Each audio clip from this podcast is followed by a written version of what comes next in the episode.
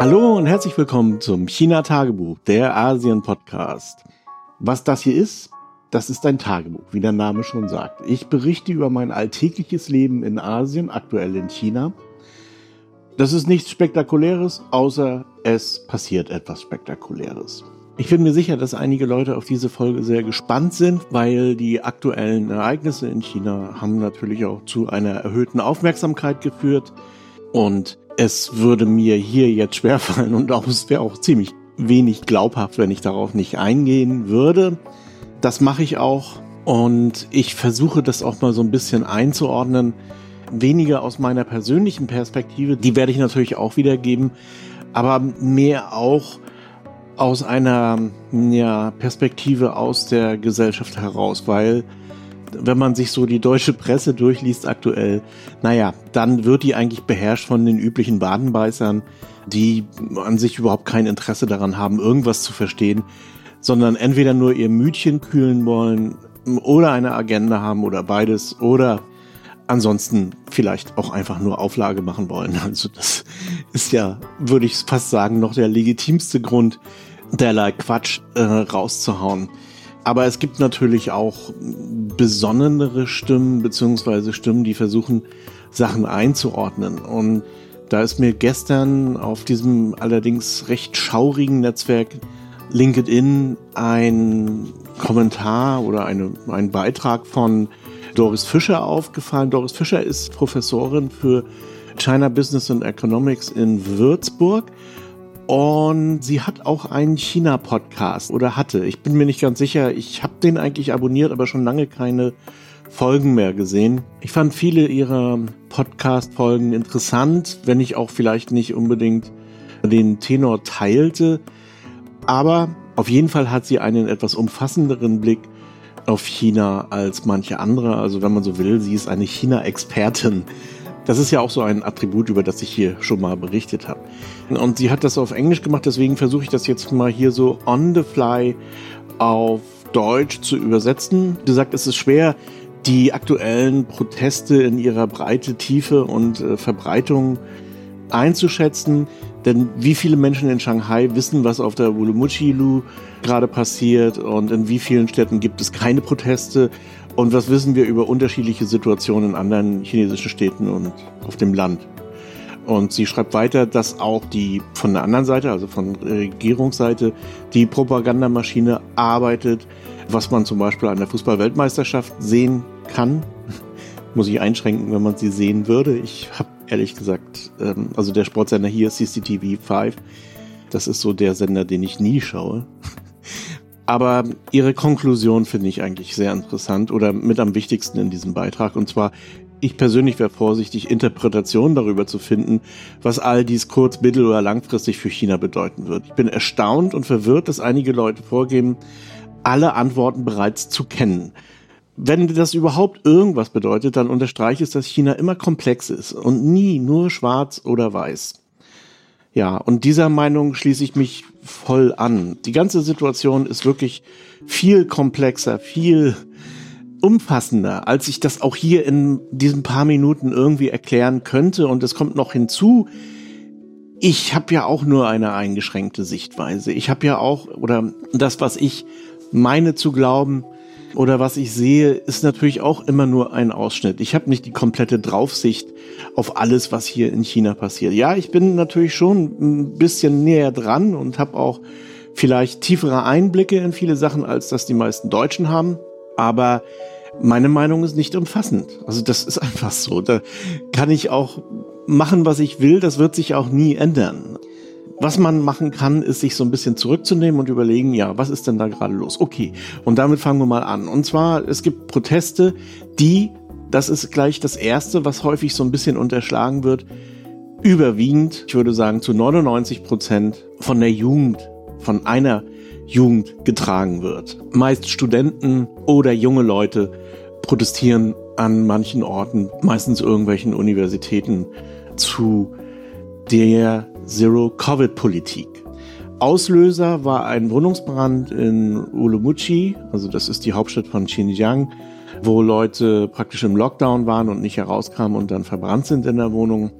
Es gab im Übrigen, das ist nicht der einzige Vorfall, es gab noch andere Sachen, zum Beispiel, ich glaube, in Shenzhen, bin ich jetzt nicht ganz sicher, oder in Guangzhou, ein Busunfall, wo Leute transportiert wurden in so eine Quarantänestation und mit vielen Todesopfern. Wie viele weiß ich auch nicht, aber ja, das sind alles so Sachen, die natürlich irgendwie passieren. Ich meine, es ist ein großes Land und Einschränkungen durch Covid sind massiv. Ich habe auch in der letzten Folge darüber berichtet, was oder wie kompliziert das ist, im Augenblick hier zu reisen. Ich habe auch berichtet, dass es für Ausländer sehr schwierig ist und ohne Sprachkenntnisse würde ich sagen sogar unmöglich ist.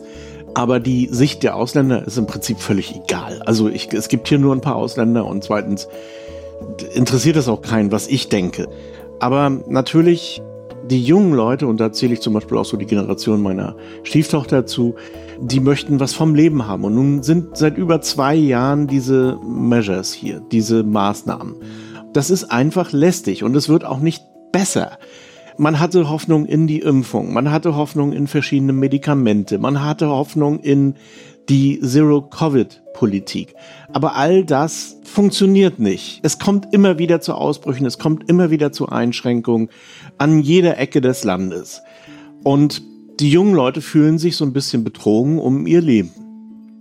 Ähm, sagen sich, wir wollen verreisen, wir wollen Spaß haben, wir wollen Party machen.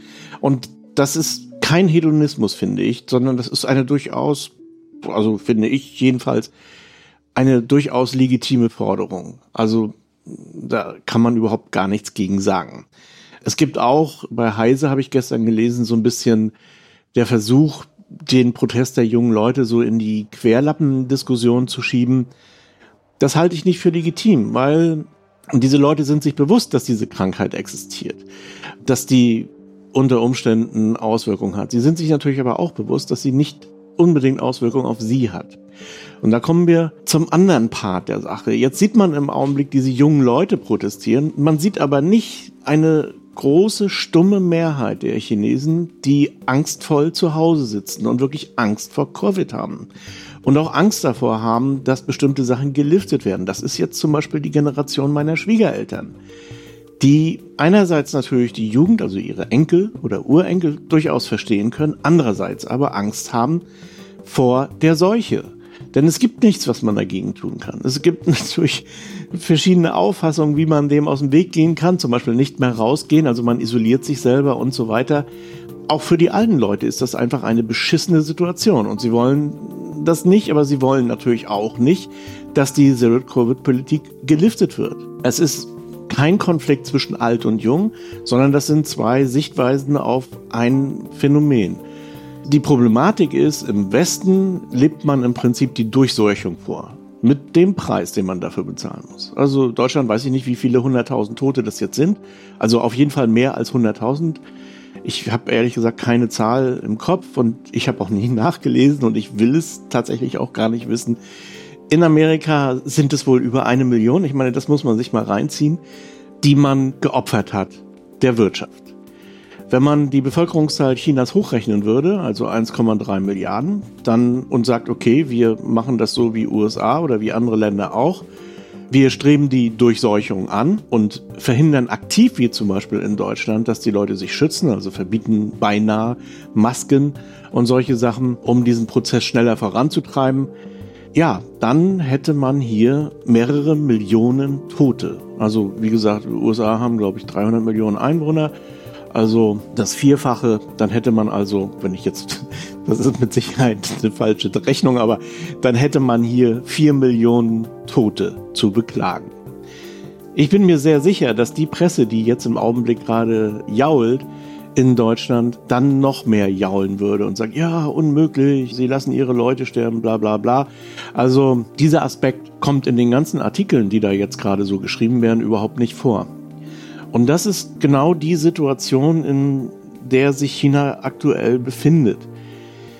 Also noch einmal, es gibt einen Teil der Bevölkerung sehr jung, die möchten ihr Leben zurück. Und es gibt die alten Leute, die möchten ihr Leben behalten. Beide Forderungen sind irgendwie legitim. Die Lösung weiß ich nicht. Im Augenblick versucht man es mit Zero Covid, aber ja, ich, hab, ich bin da wirklich ratlos. zweite Punkt ist, und das ist etwas, was die ganzen Sachen wirklich angeheizt hat. Ich habe ja, wie gesagt, in der letzten Folge erzählt, wie das alles so läuft mit diesem ganzen Testen und grüner Code hier und grüner Code da. Und es ist so, wie es immer ist in China. Es ist nämlich wirklich kompliziert, dass wir hier auch einen Föderalismus haben. Und der Föderalismus ist nicht immer gut. Und er sorgt eben auch dafür, dass jeder Fürst in jedem Kaff seine eigene Politik macht. Und das kennt man ja auch von Deutschland, wenn man das so von oben nach unten herunter befiehlt. Der letzte Ausführende auf der Straße, der ist dann eventuell auch willkürlich oder sagt, du kommst hier nicht rein und dein grüner Code ist schon eine Stunde alt oder irgendwie sowas. Also es kommt dann zu Auswüchsen auf verschiedenen Ebenen. Und die sind nicht immer oder immer seltener wirklich durchschaubar. Keiner weiß, was ist jetzt eigentlich Phase hier? Kann ich nach, also ich habe eine Messe in Shaoxing. Ich weiß gar nicht, ob ich da jetzt hinfahren kann und wie oft ich testen muss, weil auch die machen ihr eigenes Ding. Das ist praktisch ein Vorort von Hanzhou. Und ich weiß nicht, wie ich mich in der Stadt, in bestimmten Regionen, in bestimmten Institutionen, also wenn ich jetzt zum Beispiel zu einem Amt will, wie alt muss mein Code sein? Als ich in Schermen war, wollte ich oben auf diesen Fernsehturm, auf dieses Hochhaus rauffahren. Und ich war noch mit zwei Freunden da. Und da hieß es dann, ja, ihr müsst einen Code haben, der jünger als 24 Stunden ist. Ja, die beiden hatten aber keinen, weil ja in Sherman alle 72 Stunden ein grüner Code erforderlich ist. Na und so weiter. Also da ist wirklich ein Hack und Plück im Augenblick in diesen ganzen Maßnahmen. Es ist überhaupt gar nicht so einheitlich, wie man das von China in bestimmten anderen Sachen gewohnt ist, sondern es ist wirklich jede Region, jede Stadt, jedes Kaff, selbst jedes Wohngebiet macht da so sein eigenes Ding. Also unser altes Büro ist in einem Wohngebiet, das ja interessanterweise verwaltungstechnisch auch noch in einem anderen Distrikt von Hanzo ist, aber es sind eigentlich nur 300 Meter entfernt. Auf jeden Fall, dort gibt es zu dem Compound keinen, keine Kontrolle am Einlass. Hier, wo wir jetzt sind, wo jetzt das Büro ist, wo ich jetzt gerade spreche, da gibt es vorne eine Kontrolle, die sehr streng ist. Also wenn ich zum Beispiel mal aus irgendeinem Grund nicht alle 72 Stunden mich habe testen lassen, dann werde ich da angeranzt. Und so. Dieses Hack und Plück, das zerreißt natürlich das Vertrauen in die Regierung. Ist tatsächlich so. Da werden Wohnungen zugeschweißt oder irgendwas. Das ist verboten. Das darf überhaupt nicht sein. Aber irgendein Heinz macht das eben so, weil er denkt, das wäre die richtige Maßnahme. Jeder denkt, er macht irgendwie gerade so das Richtige, aber das Gegenteil von gut ist eben häufig gut gemeint und das regt die Leute natürlich auf. Und da sind sich Junge und Alte eigentlich einig. Sie möchten da schon eine generelle Linie und eine generelle Aussage haben, wie man da wieder rauskommt aus dem Ganzen. Und dann gibt es noch eine dritte Schicht, die ich bis jetzt unterschlagen habe, weil ich persönlich finde, dass sie sich unterordnen sollte, aber in Europa, wie gesagt, sieht man das anders, da hat sie Priorität, das ist die Wirtschaft. Also viele Firmenbesitzer, Ladenbesitzer, auch mein Freund Van in, in Sherman und so, haben da natürlich wiederum eine sehr dezidierte Meinung. Also sie sehen das Leben ihrer Kinder oder ja, die jetzt studieren oder irgendwas machen. Sie sehen das Leben ihrer Eltern. Sie sehen ihr eigenes Leben im Geschäft.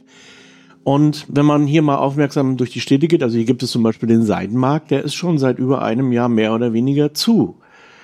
Das sind alles Existenzen, die da dranhängen und auch das gesamte Tourismuszeug so. Also habe ich ja letzte Folge auch erzählt, dass ich in so einem super Trooper Luxus Resort war für lächerliche Preise. Ja das sind natürlich alles so Auswirkungen. Und da funktioniert auch vieles aktuell nicht. Also zum Beispiel das Schwimmbad oder solche Sachen. Und das macht die ganze Sache immer unattraktiver. Also viele Tourismusunternehmen haben zugemacht.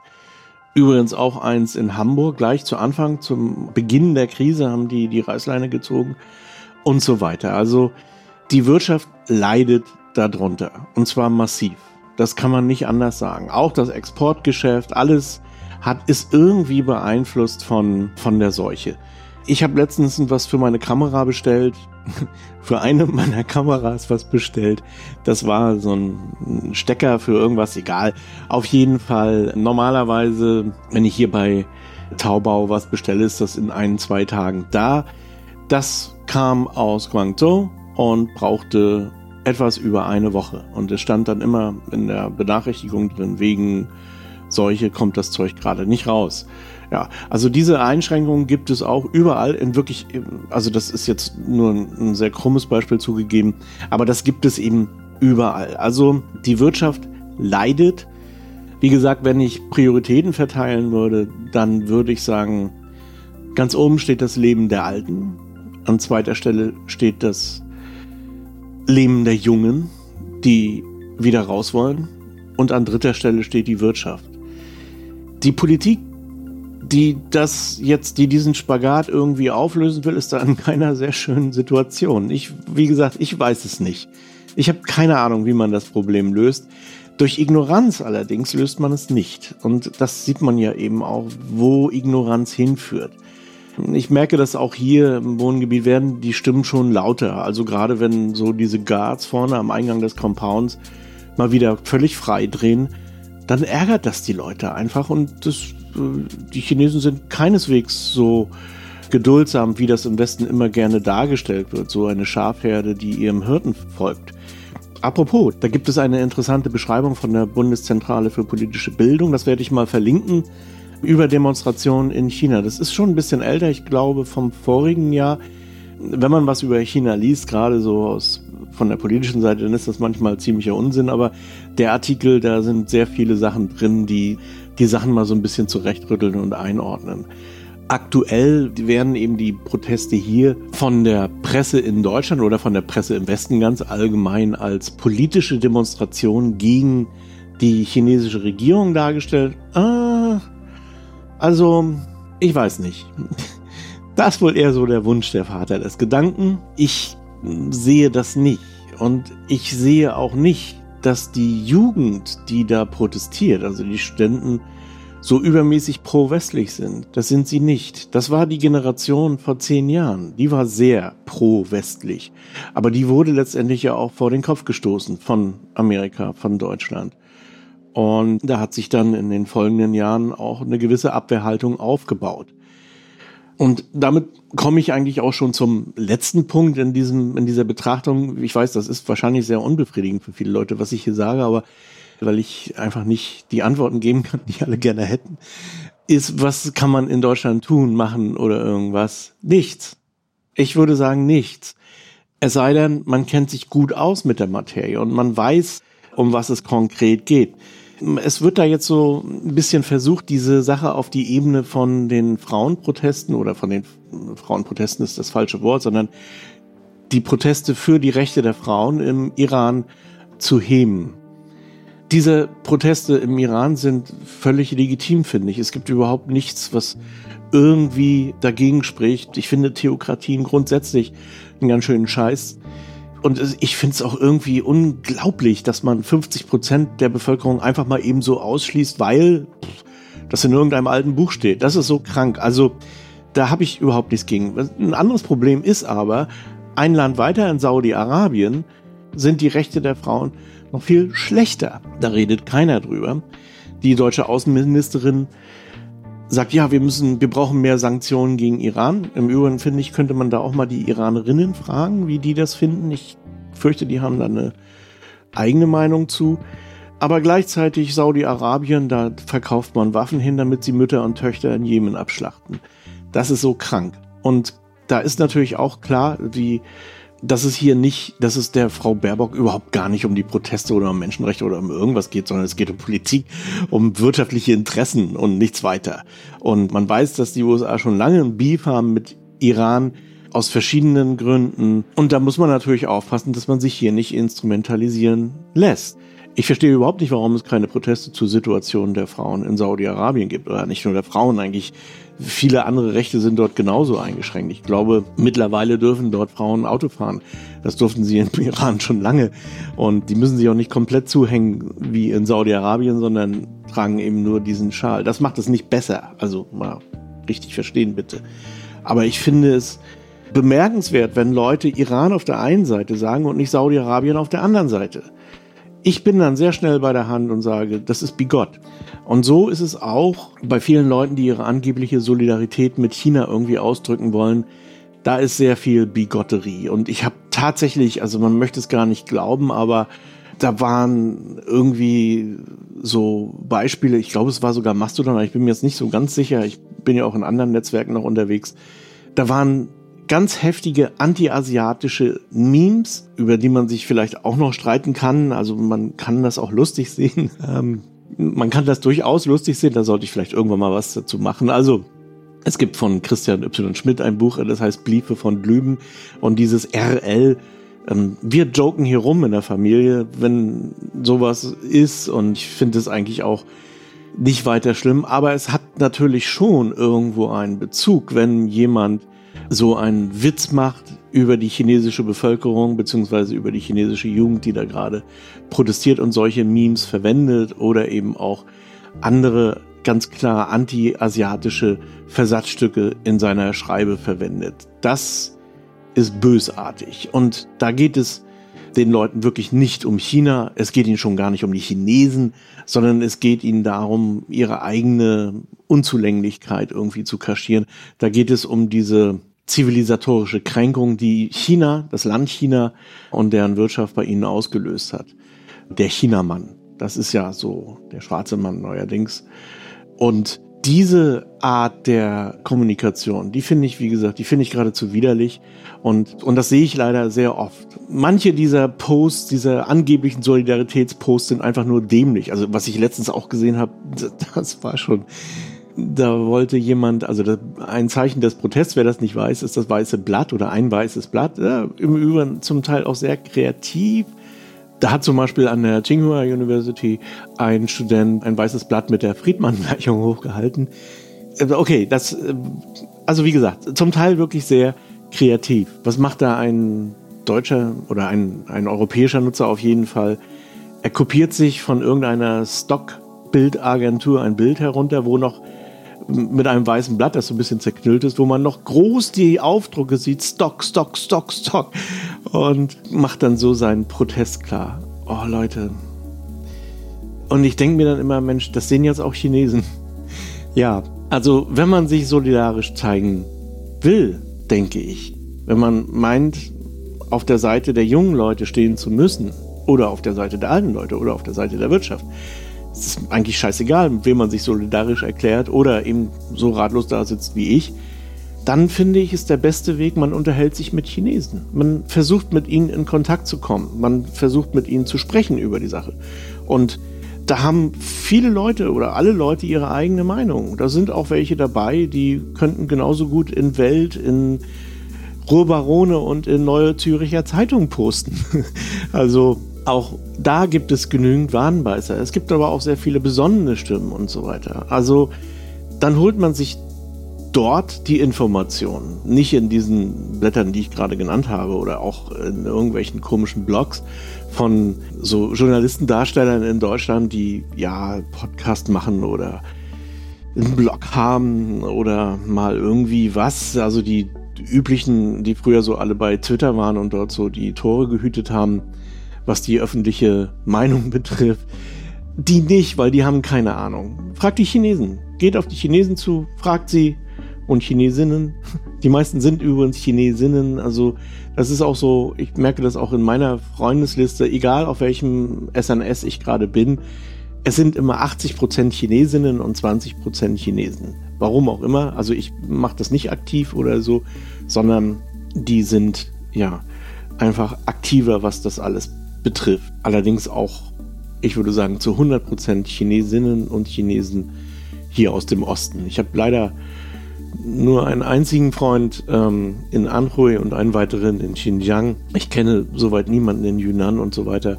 Was ich ein bisschen bedauerlich finde, also wenn ihr von dort kommt, dann immer gerne äh, mir folgen auf irgendeinem der SNS. Vielleicht nicht gerade LinkedIn, weil da bin ich nur mittwochs, nämlich um diesen Podcast abzuwerfen.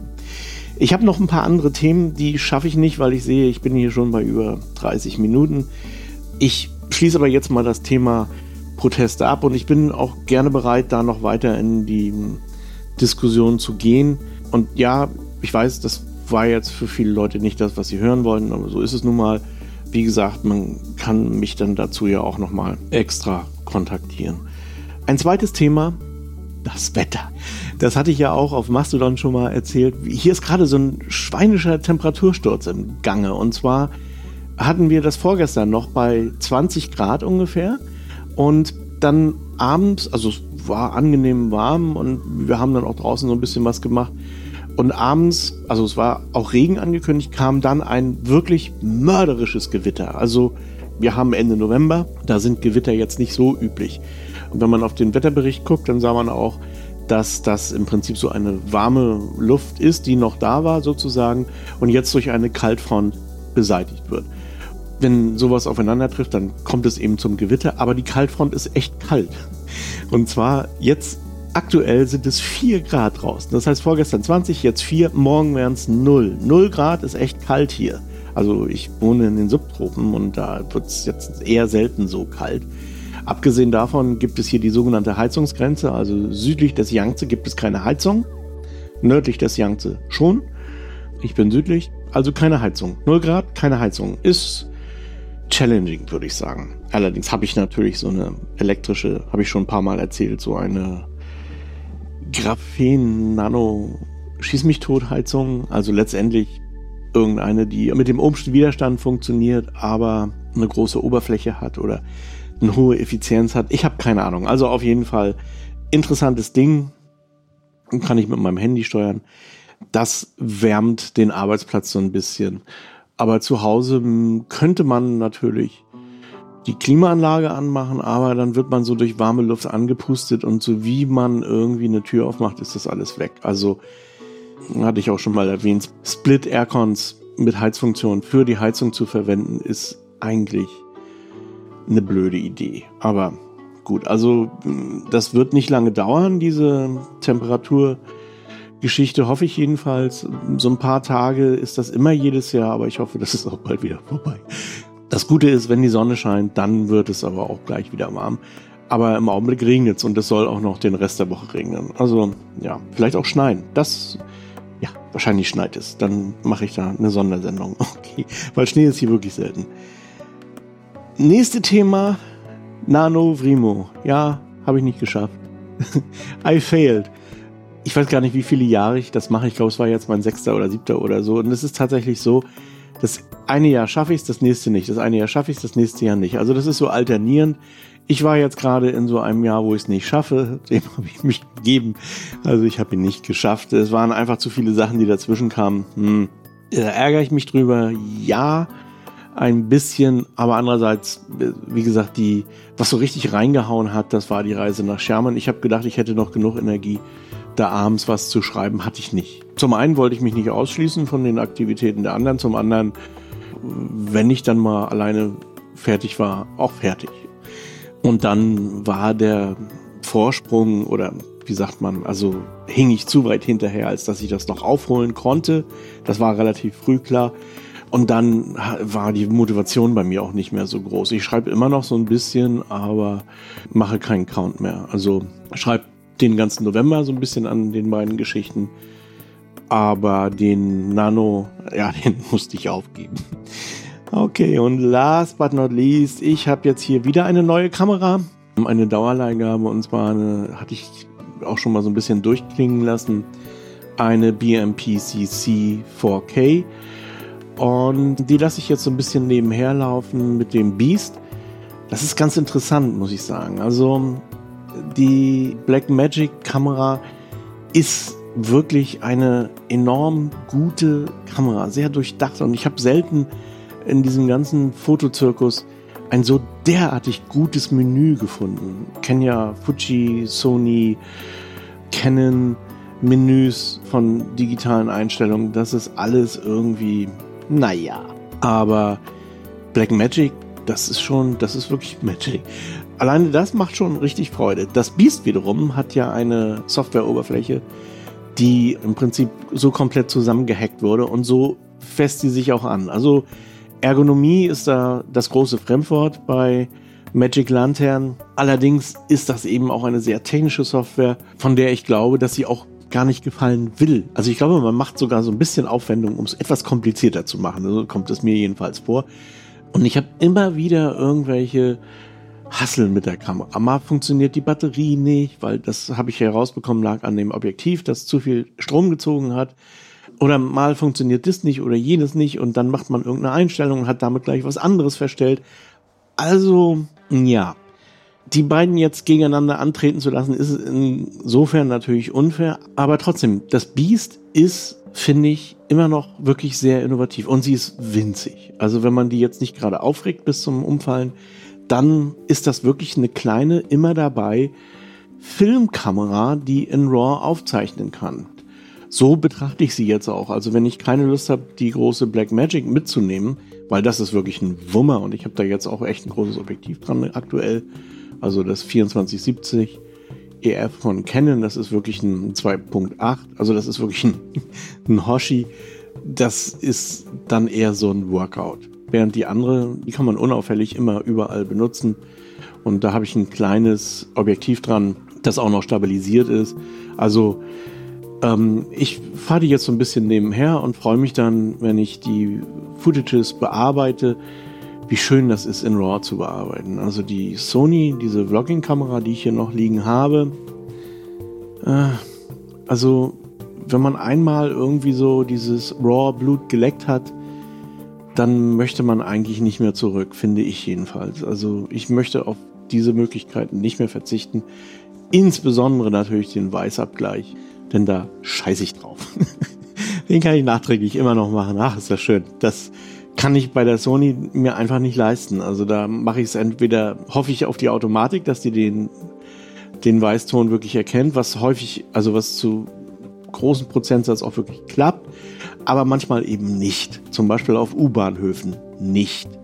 Ich habe natürlich nicht immer eine Graukarte dabei, sollte man eigentlich, aber habe ich nicht. Und das dann irgendwie hinzubiegen, das geht alles, aber im Non-Raw ist das, ist das Quälerei. Und da, ja, da sollte man einfach einen vernünftigen Weißabgleich vorher machen, das anders geht es eben nicht. Und alleine dafür liebe ich die anderen beiden Kameras. Über alles. Ja, das war jetzt auch mal kurz der Ausflug dahin. Diese Sendung ist etwas länger, aber was soll's. Und ansonsten, soweit und bis zum nächsten Mal.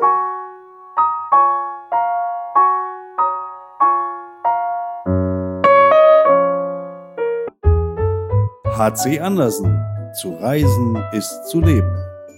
Mit Solarenergie von Eco Worthy. Ob Vanlife, Tiny House oder Camping. Eco Worthy, dein Partner für Solarenergie. eco-worthy.com